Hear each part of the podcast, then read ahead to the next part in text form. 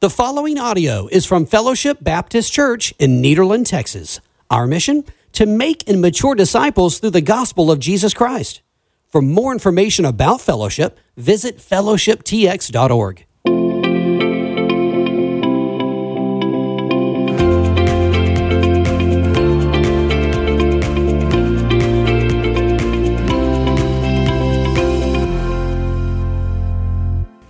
All right, you may be seated.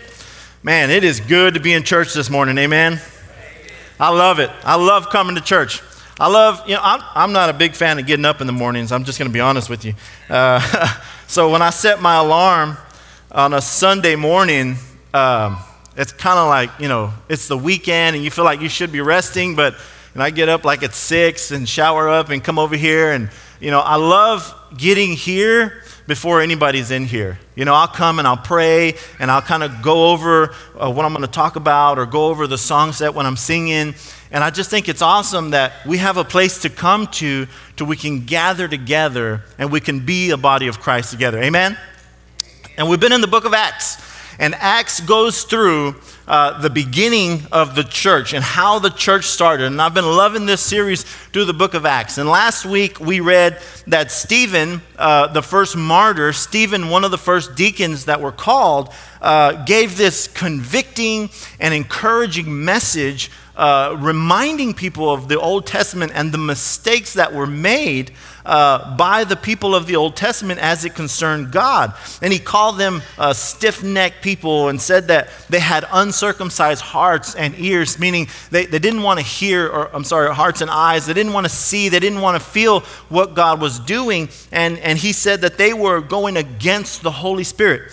He said that they received the law through angels and had not kept it. And Stephen gave his life for that message that there is hope, that there is redemption in Jesus Christ, and that we are to not uh, get in the way of what God is doing. And Daniel preached about that, right?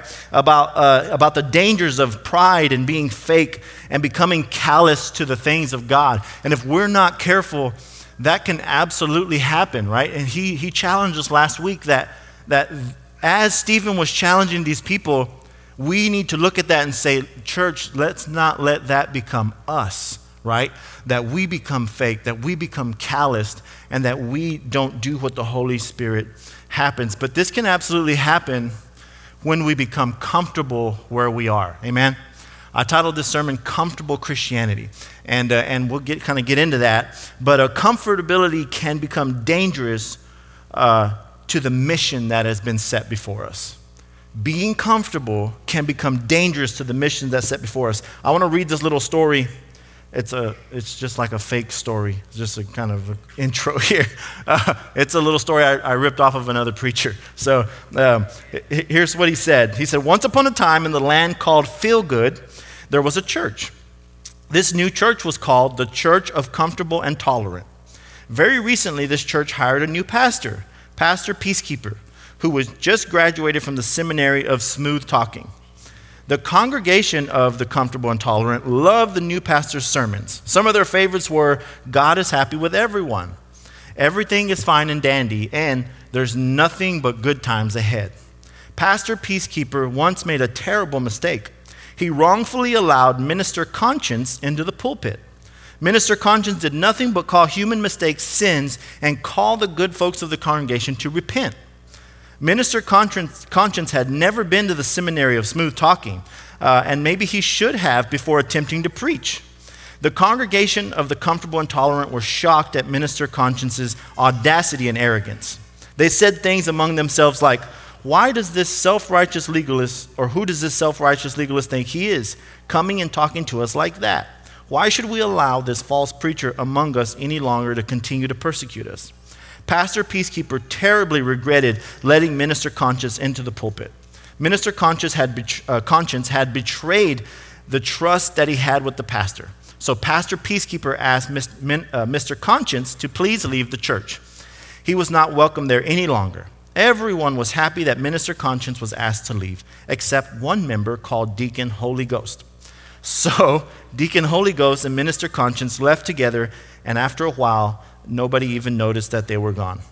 Once things got back to normal, the way they had always been, Everyone was happy once again in the land called Feel Good. Pastor Peacekeeper continued to sugarcoat sweet and wonderful lies, I mean, sermons, that made everyone comfortable in their sins and heavily guarded his pulpit from abrasive truths. Who could blame him? You see, the pastor loved his new home, his new church, and of course, he loved his new income. He couldn't put such precious things on the line, so he absolutely guaranteed that the church of comfortable and tolerant were as satisfied and as happy as they could possibly be while he sat in their complacency. They lived the rest of their days happily ever after. That is, until they were finally cast into hell. now, just let that sink in for a little bit obviously, it's a little story that's uh, fake, but comfortability can become dangerous. When we become comfortable with not so much being challenged or not doing what God has called us to do, that can be very dangerous. Now, the idea of things being comfortable is not bad all in itself, right? There are some things that I absolutely want comfortable in my life. You know, um, my shoes, I hope that my shoes are comfortable. Nobody wants to walk around uncomfortable shoes. Uh, I hope that like my bed is comfortable. The clothes I wear, the ride in my truck. You know, I want some of those things to be comfortable. My wife, I want my wife to be comfortable. You've heard the old adage like happy wife, happy life. That's very true. So I, I want to keep her as comfortable as I possibly can. However, when it comes to the mission that God has placed before us, there is no such thing as comfortable. When it comes to the mission that God has set before us, there is no such thing as comfortable. There actually is no such thing as a day off when it comes to the gospel message that we take forward. There should never be a day off. We should never get to a point in our Christian lives where we say, you know, I've been working so hard at the mission that God placed before me. I think I need a little break. I think I need a little breather. I've been doing so much for the Lord. Uh, no doubt that there are some people out there who are killing it, right? They're, they're just going 24 7 and they're, you know, they're doing things for the Lord and, and, and, and there's never a moment where, where, where they seem like they struggle. I'm sure there's somebody out there like that. But for most of us, it's a struggle. Wouldn't you agree? It is a struggle to do what God has called us to do constantly, day in and day out, without any break or any rest we tend to struggle with our own desires and with the desires that God has called and placed on our lives. It's not always a 24 7 thing that we're always doing. So, to take a break from something that we're actually not doing a whole lot of doesn't make any sense, right? Uh, when Richard, my son, was younger, uh, he still works with me. I'll do like, you know, a construction job here and there, but I used to have my own business. And I would take him with me, and uh, about, you know, we'd do breakfast. I'd get him some breakfast and an orange juice or whatnot. And then about 10 o'clock, he's like, Is it lunchtime yet? And I, and I would be like, No. And he says, Are we going to take a break? And for two hours until lunchtime, he would be miserable. I mean, he, why, why don't we take lunch yet? He hadn't been out there two hours not doing a dang thing. And so, and so, what did he need a break from, right? And sometimes I feel like that can become us or me, myself. I'll point the finger at myself because I feel like sometimes I'm doing really good for the Lord and I'm doing things and, and, and it feels really good. And then, and then I, I, get like, man, I just need some time to myself. Like, I want to go play golf, I want to do this or whatever. And, and then I'll get in this rut, right, where, where I'm not doing really what God has called me to do. Trust me when I tell you this, and Daniel will agree, that we could, we could wake up Saturday morning and plan this service and come Sunday and do it, and you'd never know the difference. I'm being dead serious. But it's all the stuff throughout the week that we do with building relationships and making disciples and all that. That's, that's the hard work, right? And so, and so we, we can, the mindset of a comfortable Christianity really do not go together. Saying, I can take this break, I can take this rest from what God wants me to do and not so much do it all the time. Those two don't go together. Being comfortable can actually look like a really good thing. It really can, right? Really good things can happen when we're comfortable. Now, we'll, we'll track back to that here in a second, but for now, let's get into our text for this morning. Remember, uh, we had read last week as uh, Daniel had preached that Stephen gave this sermon, the people were upset, and then they murdered him, right? They took him outside and stoned him. And then this is right where we pick up, right after that, Acts chapter 8, verse 1 through 4. It says, Saul agreed with putting him to death. On that day, a severe persecution broke out against the church in Jerusalem, and all except the apostles were scattered throughout the land of Judea and Samaria. Devout men buried Stephen and mourned deeply over him. Saul, however, was ravaging the church. He would enter house after house, drag off men and women, and put them in prison. So those who were scattered went on their way preaching the word. Philip went down to the city of Samaria and proclaimed the Messiah to them. So let's address a couple of things before we really get into the meat of this sermon. Okay? At the end of chapter 7 and right here at the beginning of chapter 8, we're introduced to a man named Saul. Now, most of us know that Saul would later turn into Paul. God would change his name. He would become the Apostle Paul, and he would turn into one of the most pivotal, monumental Christians to ever walk the face of this earth. But Saul was not the person you would have wanted to run into in a dark alley if you were a Christian back then. If you were a Christian before Saul's conversion, you did not want to meet Saul of Tarsus. You didn't. Uh, he, he absolutely, without a shadow of a doubt, hated Christianity. He hated people that were going out and proclaiming the way, right? That's what they called it at first, the way. That they were saying Jesus was actually God and that he was the Messiah and that he shared in divinity with God. Saul hated that. And it shows here that he was going out and he was ravaging the church and he would bust down doors and he would watch people get killed. And he admitted himself that people died because of his hands before his conversion. conversion. And so this, this angry mob is getting really ready to kill Stephen because of the gospel. And the Bible says that this guy Saul, he's standing right there and he approves of it, right? They're, they're, pulling, every, they're pulling him out and they're, they're, there's this uproar, this mob. And Saul is like, yeah, let me hold your coat while you go and stone this dude. Like he was really excited about it. Uh, the, actually, the Greek word for agreed or approved here, I'm going to butcher this, is uh, dokio and it says to approve or to be pleased with. In other words, as they're killing Stephen, the first martyr, Saul is standing on the side with a grin on his face that he really enjoyed what was happening. He was pleased with the fact that they were killing this man. Saul is a young and up and coming religious leader who is willing to go to extremes to stop Christianity from spreading the gospel message. Look at verse 3 again. Saul, however, was ravaging the church. He would enter house after house, drag off men and women, and put them in prison. And what's interesting is that you would think that as they kill this man, Stephen, there would be some hush hush around it, right? They killed him. Maybe they got into this frenzy and now he's dead. And you would assume it would be like, oh, we need to lay low for just a second because we just murdered somebody and that's not good. But it actually had the opposite effect. They murdered him, and then that sparked something in all of the other people there that they started actually trying to murder other Christians. It says uh, that severe persecution broke out, right? On that day, a severe persecution broke out against the church in Jerusalem, and all except the apostles were scattered throughout the land of Judea and Samaria. Did you catch that last part? The very last part. It says, and all except the apostles were scattered throughout the land of Judea and Samaria. This severe persecution breaks out, and where do the majority of these Christians go? To Judea and Samaria. This is real interesting, right here. We have to catch this, what's being said here. This is real interesting uh, because we read in Acts chapter 1 at the beginning of the church, straight out of Jesus' mouth, his own words, Acts 1 8. But you will receive power when the Holy Spirit has come to you, and you will be my witnesses in Jerusalem and all Judea and Samaria and to the ends of the earth. Why, why were the Christians not in Judea and Samaria already? What was the holdup? See, when we read these chapters like we do, you know, and they, they happen pretty quick as you're reading, we tend to think like, like this whole ordeal with Stephen happened three weeks after Jesus ascended, right? It seems pretty bang bang. Like Peter preaches, thousands of people get saved, they get thrown in jail the next day, they get out of jail the next day. Stephen, but that's not the case. This didn't happen three weeks later, or six months later, or even two years later. At this point where we're reading here, this is four to six years after Jesus had ascended.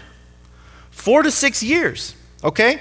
Four to six years after Jesus ascended and gave them the charge to go. Now, he made it abundantly clear that the charge he gave was a missional one, right? We read Matthew 28, uh, and, and he, he tells them, All authority has been given to you. Go, go therefore, continually going. And then in Acts 1, as he's about to ascend, he says, Remember to go Jerusalem, Samaria, uh, Judea, through the other, other ends of the earth. But for some reason, four to six years later, there was no going forth. There was no going forward, There was no continually going the church had a lot of success where they were, right? The gospel was reaching Jerusalem and it was spreading like wildfire. And thousands and thousands of people were getting saved. We saw 8,000 people from two sermons of Peter get saved. And so much so that they're starting to do ministry and they have to appoint these deacons and things are going really good. And this church is like expanding. Jerusalem. Jerusalem is blowing up for Christianity and is growing. And I can imagine the leadership of the church thinking, like, man, Jesus was right. This is awesome. This is actually happening. I mean, imagine for one second that, you know, after a you know, period of three years, you know, fellowship has to go to three or four services because we can't contain everybody in this room. That's kind of the idea here, that it's blowing up. But, don't you just hate that word? Like, not the other one, but, you know, B U T. But, uh, it's, al- it's almost like when you hear something that's too good to be true, there's always a but on the other end of it, right? Always. It's like, uh, look, uh, we have this op- awesome opportunity for you. And, and, and both of us are going to make a lot of money, and you're going to be able to be flexible and work from home and all this stuff. But, and there's always this catch, right? Always a catch. Or, or like, uh, hey, we have this really good offer for you, and there's no money up front needed, but but, right? There's always this kind of but in the way. And the church was growing, and ministry was happening, and people were getting saved all over Jerusalem, but, but something was missing. Something was missing. As I said earlier, comfortability can become dangerous. Comfortability can become dangerous. They were comfortable in their surroundings in Jerusalem. This was home. No doubt there was some persecution going on, and we've read that. Now, up until this point, nobody had died. They had been thrown into jail. They had been flogged a little bit. But this was really the turning point when Stephen's martyrdom. He was the first one to die for the cause, other than Jesus. He was the first one, really, where they laid their hands on him and killed him. But up until that point, it wasn't relatively severe. There was some persecution going on. But there was little change to their familiar territory. However, Jesus had commanded them to go. He didn't say stay in Jerusalem. He said Jerusalem, Judea, Samaria, to the other ends of the earth, right? And by this point, four to six years later, it seems here like that's kind of a distant thought in their mind because Jerusalem's going so well. They'd been rocking and rolling for the gospel and had forgotten the model that Jesus left before them. They had forgotten the model that Jesus left before them. The, that the whole world, starting from Jerusalem outward, was to hear the good news. And the comfortability of home in Jerusalem blinded them from that fact. Nothing had been done to go forward, everything had been done centrally right there in Jerusalem. So God allows this persecution to come out to then light a fire under them and go. This persecution absolutely came from God. And He said, You're going to go, and you're going to go one way or the other, right? God had given them a clear commission, and up to this point, they had only partially obeyed. Well, let me just say one thing partial obedience is still disobedience. Okay? Partial obedience is still disobedience. This is evident throughout the whole Old Testament. We see it with Moses, we see it uh, with Saul, right? When he's going and God tells him to kill everybody and he lets certain people live Partial obedience is still disobedience. We see it with King David. And, you know, partial obedience says we get to pick and choose what part that God wants us to do, right? We get to pick and choose. We get to be the ones who decide what's best from what God wants us to do. And God says that's not the way it works, right? God has never asked our opinion on what He wants us to do. He gives us an objective and expects for us to do it. In other words, God didn't say, hey guys, you know, I'd really, really like, I'd strongly, strongly, you know, consider you guys moving on from Judea, uh, from Jerusalem, because Judea, Samaria, and everywhere else needs it. But you know, if you don't want to, it's okay. You know, if you just want to stay in Jerusalem and be comfortable, that's fine. But you know, please, pretty please, don't do that. This is not what Jesus said. Jesus said to go. And, and, and when they did not go, this persecution came on, and, and then they knew that they had to go, right? And although there were many good things happening and people felt the Spirit of God moving in their lives, and they were still missing the point of what Jesus was trying to do through them. And so, church, hear me, please. If you haven't listened to anything else I've said, listen to this one thing this morning. Just listen to this one thing. This church fellowship is not the end goal. This church right here, fellowship, is not the end goal. We, pre COVID, we, we run about 275 here. Sometimes we'll hit 300, sometimes we'll go down to 250. Our goal is not to get to 300 and stay at 300. Our goal is not to get to 1,000. Our goal is not to get to 10,000. The goal, the mission, is to take the gospel from Jerusalem to Judea, Samaria, to the utter ends of the earth. Meaning, it doesn't stop here with us. And if we get too comfortable with the idea of who we are and what we're doing, we will then forget the mission that God has set before us. Even though good things can be happening, because I, trust me, good things are happening, right? I get that, like, the whole pandemic kind of, you know, threw us for a loop, but good things are happening.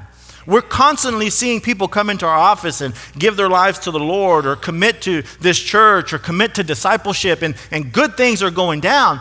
But we have to remember not to forget that partial obedience is still disobedience. We should never have a goal number in mind here, and then when we get there, say, Oh, we've done it.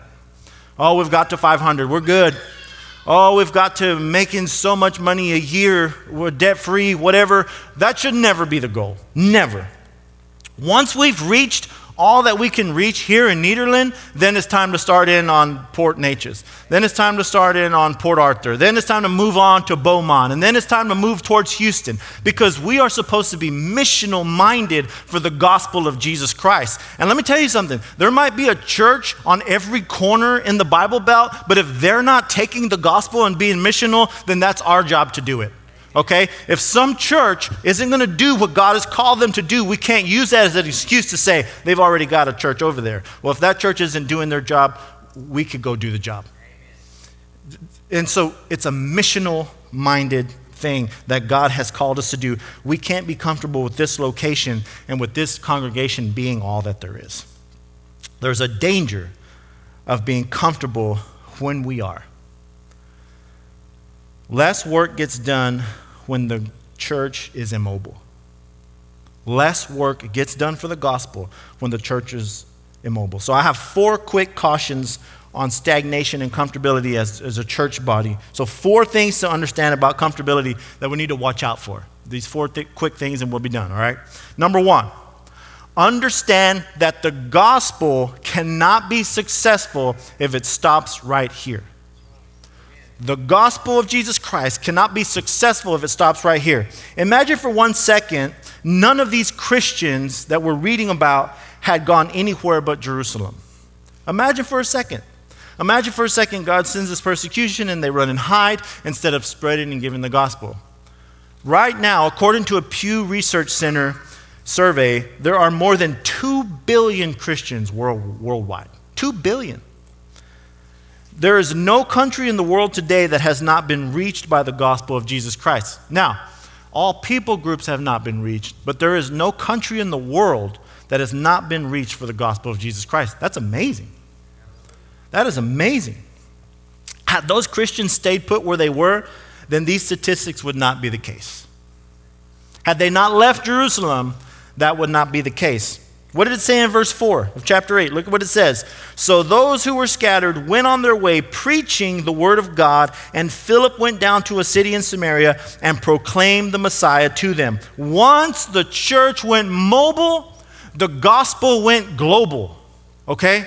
Once the church went mobile, the gospel spread like wildfire everywhere because there was Christians everywhere. And these Christians who had gone were going to do what God had called them to do. So if we become so comfortable that we get consumed with this local body right here where we are, Fellowship Church, if we get so comfortable with what's going on here, none of that global stuff happens. None of it. And I get it. We give to missions and we give to missionaries who are out there doing on the front lines in foreign countries. But we got a neighboring city of Port Arthur who's like going down the drain. And if you live over there, I'm so sorry that I said that. That's not what I mean. But people are like fleeing Port Arthur and businesses and, and, and, and you know, they need the gospel, right? They need the gospel too. The Apostle Paul understood the importance of this. Uh, as we're going to see further in the book of Acts, right? They moved from town to town, from region to region, establishing churches, and this model should have never changed. The model is what made the gospel successful everywhere. That you have this one church that explodes, that church plants another church. And then that church explodes, and then that church sees where they can send somebody else to plant another church because the gospel needs to get out, right? Uh, and it has to be all over the world. And this model is not one that is accomplished by us being comfortable in our pews here at Fellowship. That's not the way it's going to work. If we get so comfortable that we don't want to take the gospel anywhere, then the model doesn't work. It is only accomplished when you and I take the gospel outside of these four walls. That's the only way it's accomplished. Look at Romans chapter 10, verse 13 and 15. For everyone who calls on the name of the Lord will be saved. How then can they call on him they have not believed? And how can they believe without hearing about him? And how can they hear without a preacher? And how can they preach unless they are sent? As it is written, How beautiful are the feet of those who bring good news. We've been called to take the good news of Jesus Christ, and that's the only objective that Jesus left. We should be doing it, and each and every one of us in this room have been called to do it. Each and every one of us. That's point number two. Point number two we need to understand that we have all been called to take the gospel forward. Look at verse 1 again in chapter 8. All except the apostles were scattered throughout the land of Judea and Samaria. And then verse 4 those who were scattered went on their way preaching. Uh, preaching the word. So, who were these people preaching this gospel? Were they pastors?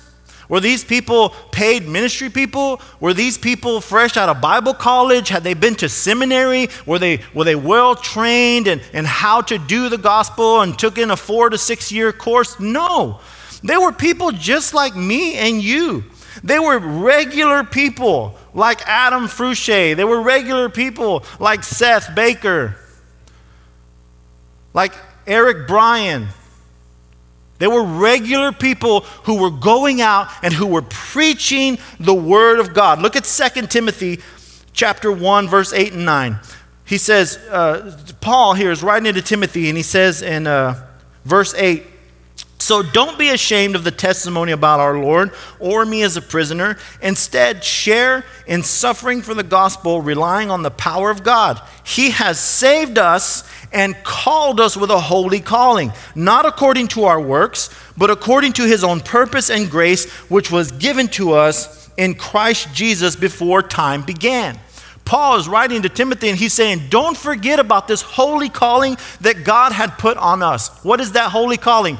Go, therefore, is what Jesus says. That's the calling that each and every single one of us have. And Paul is telling Timothy, he's a new pastor. He says, Remember to remind your congregation that we're to be continually going because God, before the foundations of the earth, has called us to do that. That's special that God, before the foundation of the earth, chose you to then go out and accomplish his mission. We should be honored. We should be honored for what God has called us to do, right? That we get to take his gospel message wherever we go. And sometimes that means going instead of staying. Sometimes it means going instead of. Some of you listening to me right now, God wants to call you to plant a church or a ministry. Some of you hearing my voice right now, God wants to make you into an international missionary to take the gospel where others can't. Out of this congregation, We know that because that's what the Bible says we've been called to do. Remember what I said earlier? Imagine if none of us go. Where's the gospel going to go? Where's it going to go? It's going to be contained right here and not go any further. And every minute that passes that we don't heed the call of God is placed on our lives, the gospel does not go forward. Every minute. The more comfortable we become with our current situation, the less the gospel moves forward. It's that simple.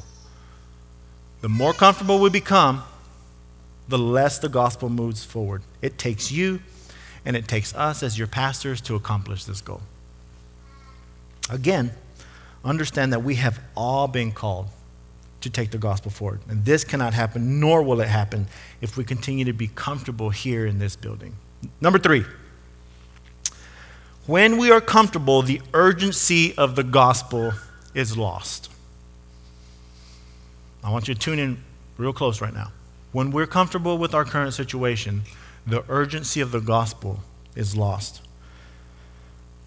For, for just one second, I want you to think of all of the negative effects cancer has had on this world. We probably all in here know somebody who either has cancer or who has died from cancer. It's a terrible thing that goes on in this world. Now imagine for one second that every one of us in here have the absolute cure to every cancer known to man. Just follow me here for a second. We have the cure. Now imagine that we take this information that we have about this cure, and every Sunday we get together and talk about how great this cure is. We sing about the wonderful cure that fixes this devastating illness. We so enjoy this information that we have. Now imagine for a second how horrible it would be if we told no one about this cure. Play along with me and think seriously what we're talking about here. If you had the cure to cancer, how horrible would it be to limit this information to just our friends and family? I have a very strong feeling that if just one of us had this information, our lives would be radically changed forever. If we had this saving information, this life altering, life changing information that would change somebody forever, we, we would be on all the news channels, we would be traveling the world getting this out. We would help get this information to as many people as we know because we know every second that this information did not go out or it was unknown, people would suffer and die. Now imagine that the gospel is as important as the cure to cancer.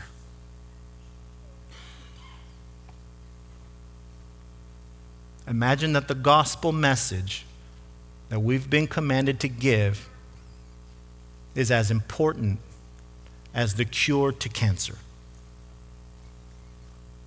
Can I just help us out here this morning? The gospel message is the most important thing ever on the history of this planet. Ever. And we have the cure. We have the fix. We have the answer and the solution to sin and to the problems that this world has and, and to the divorce rate and, and to suicide. We have the answers to people feeling miserable and not having a purpose in this life. We have an answer to those people who one day will be knocking at the doors of hell and it's going to welcome them. We have the cure. And I, I want to believe for, for just a little bit, I want to believe that if you had the cure to cancer, you would walk out of these doors and you would get it to somebody you know fast. Would you not? Would you not? For the sake of getting back to restaurants, if you had the cure to COVID, you'd be out there. You'd be on Fox News tonight. And yet we have the most important message on the history of this planet.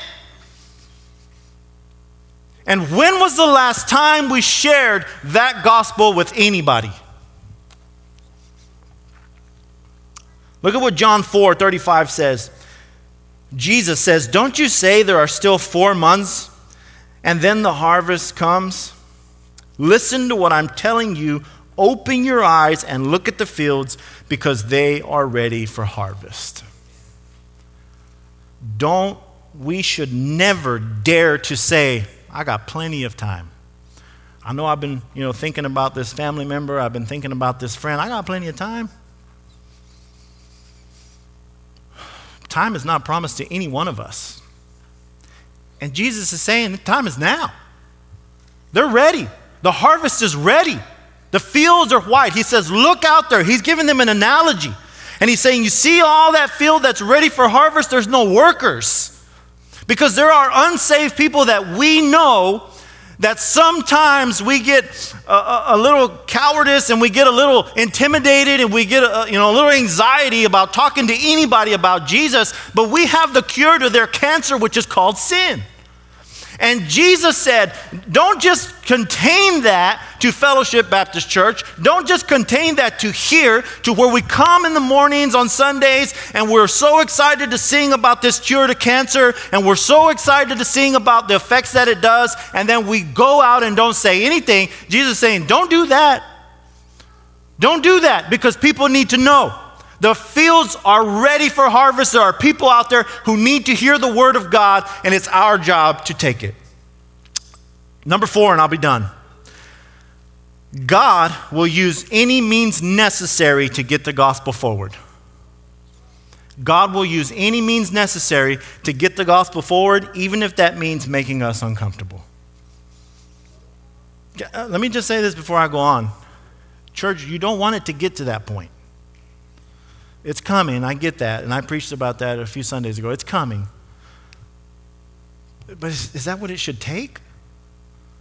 For people to bust down our doors and throw us into isolation for us to be able to open our eyes and say, we need to do this?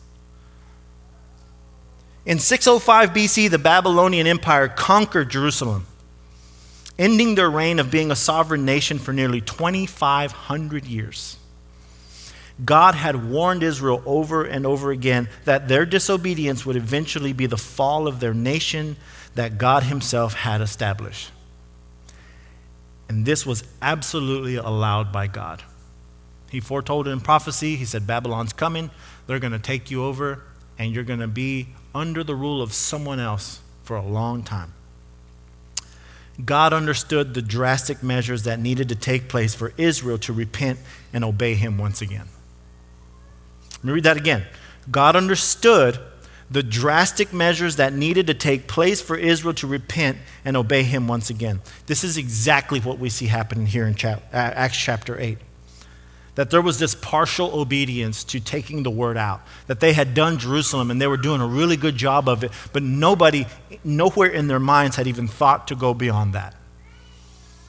And God says, Well, I know one way to get you out and allows this persecution to come on them, and Stephen dies. Stephen's martyred, no longer living. He's stoned to death for them to be able to realize that they had been missing it. Persecution breaks out, and God allows it. Would you call persecution a good thing? I preached on persecution a few weeks ago, and some of the testimonies from brave Christians does not sound like fun, nor does it sound like it was a good thing in the moment. But look at Romans 8 28.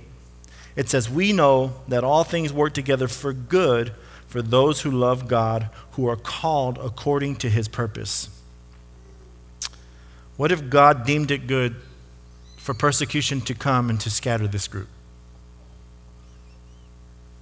I'm not saying that that's going to happen, but what God deems to be good may look completely different than our idea of good.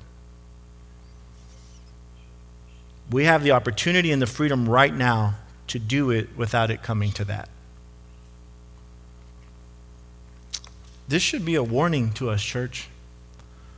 There should be a warning to us that we have this amazing answer to the sin that rots this world. And the more we stay silent, the more people die and go to hell.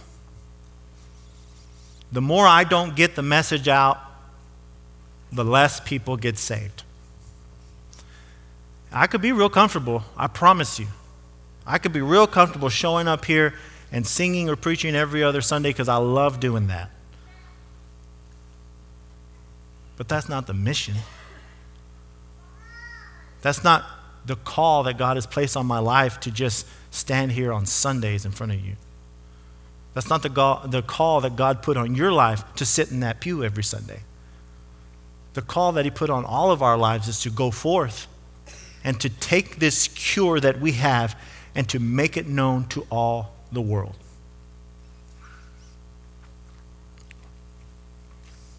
So, who's going to step up?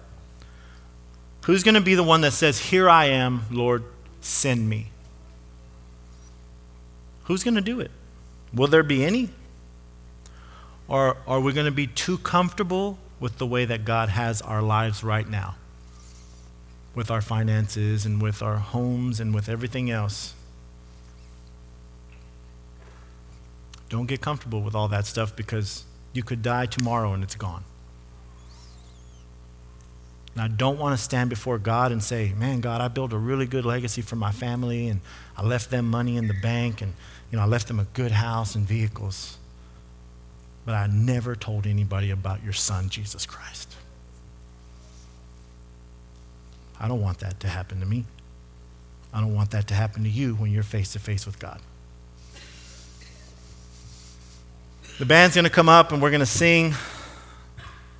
And I want us to take this moment to genuinely think how can I take what I've learned right here in the Bible? How can I learn from the mistakes from the people who have gone before me? And maybe we need to come to this altar and say, God, change my heart. Maybe we need to come to this altar and say, you know, I've never really seriously considered telling anybody about Jesus. Maybe we need to ask God for forgiveness. Maybe we need to ask God for the strength and for the courage to get this life saving cure outside of these four walls. And I promise you, church, that when we do that, this place will explode. And this place will explode so much that we're going to have to open another place. And that place will explode so much that we're going to have to open another place because the gospel message is always successful when we do what God has called us to do. And we're never going to stop saying that here. We're never going to stop saying that. We're never going to stop challenging you, challenging ourselves to do the very thing that God has called us to do. Let's be a church that honors God in his missional in his missional charge that he's given us this morning. Every head bowed, every eye closed. God, we come before you this morning.